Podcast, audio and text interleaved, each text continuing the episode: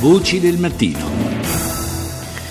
Saluto il professor Stefano Bellucci, docente di storia ed economia dell'Africa all'Università olandese di Leiden. Buongiorno professore. Buongiorno a voi. Torniamo a parlare di Burkina Faso, eh, paese nel quale, lo ricordo, c'era stata una, eh, una situazione politicamente molto turbolenta dopo la caduta del governo del presidente Compaoré, eh, prima il, il, potere nelle mani dei militari, poi un periodo di transizione. Eh, ora è stato aperto nei giorni scorsi un un processo a carico praticamente dell'intera eh, passata classe dirigente, sono finiti eh, in tribunale tutti i componenti del, del vecchio governo, eh, l'unico assente, il grande assente è proprio l'ex presidente Blaise Compaoré eh, che viene processato in contumacia e dunque è un, eh, un momento di, di resa dei conti possiamo dire per il Paese.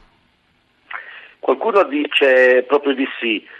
Um, diciamo la ragione per cui sì. i, gli ex ministri e il presidente sono uh, stati portati in tribunali ed è il fatto che uh, nel 2011 durante una manifestazione anti-Compaoré 11 manifestanti sono stati uccisi e 33 sono stati feriti.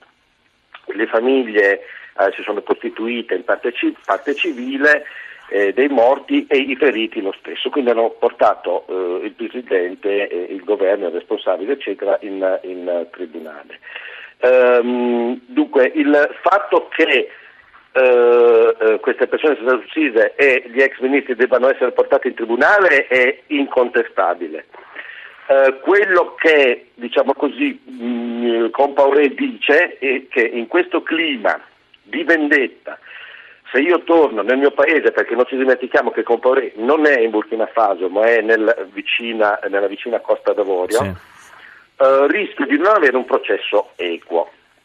Eh, allora il problema è questo, lei l'ha, l'ha, sollevato, un presidente non torna, ha preso la cittadinanza tra l'altro eh, della Costa d'Avorio perché la moglie era eh, ivoriana, è stato lo stesso presidente della Quattro d'Avorio eh, a, dargli la, eh, Ouattara, a, la, eh, a, firmare il decreto per la cittadinanza, eh, io non avrò un processo giusto. Dall'altro lato il sistema giudiziario che lo giudica è lo stesso messo in, in, in, in piedi da lui, quindi in un certo senso lui sta eh, eh, diciamo così, mettendo in discussione un sistema giudiziario che lui nei tanti anni di presidenza trattino dittatura ha messo in piedi. Eh, insomma, una bella in contraddizione modo, questa, ecco, indubbiamente. Modo, perché non ci dimentichiamo che Compaoré ha lasciato il paese eh, solo nel eh, 2014, quindi pochi anni fa, la Costituzione ancora non è stata cambiata, il sistema è praticamente quello messo in piedi stati, i giudici, tutte le cariche, le alte cariche del paese, incluso lo stesso Presidente, vengono, erano tutte vicine a, sia al suo partito che a, a, a lui stesso.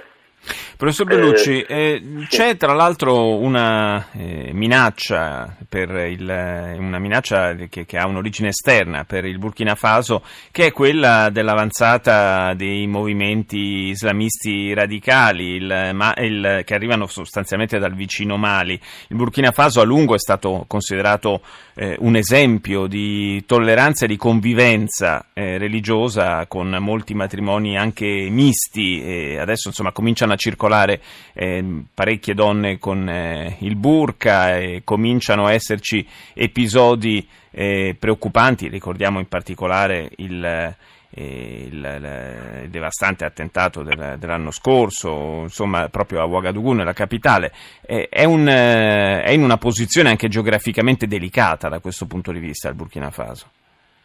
Sì, ci sono due problemi infatti. Uno è il problema geopolitico, l'altro è il, eh, problema sociale. Eh, partiamo dal problema sociale. Il paese è un paese molto povero, forse uno dei paesi più poveri eh, del mondo. Eh, chiaramente dal disagio sociale eh, gli, i gruppi islamisti eh, ehm, diciamo così, beneficiano appunto del disagio sociale, sì. tra i giovani soprattutto. Il paese ha avuto un grandissimo declino alla fine degli anni 90, primi anni 2000 eh, economico, che poi ha anche portato a, a, alla fine del governo di Compaoré, con parecchie min, eh, miniere eh, d'oro che sono state chiuse, eccetera, eccetera.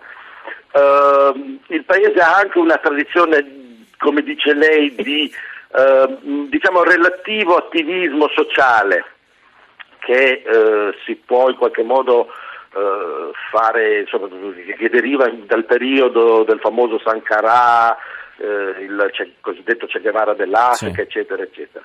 Allora, la povertà esiste, il paese si trova nel Sahel, che come noi sappiamo eh, probabilmente anche gli ascoltatori sanno, è una zona di attività di questi cosiddetti gruppi salafisti, eh, islamisti, in una zona però eh, strategicamente importante perché il Mali l'ha appena nominato lei, ma dall'altro lato c'è la, il Niger.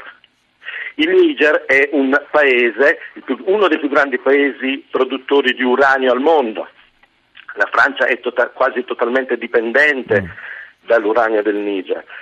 Per cui da un lato l'islamismo, lato l'importanza di un paese in particolare, il Niger, e eh, la povertà sociale sono chiaramente eh, degli elementi esplosivi. Eh, insomma, una miscela... Credo, sì, prego.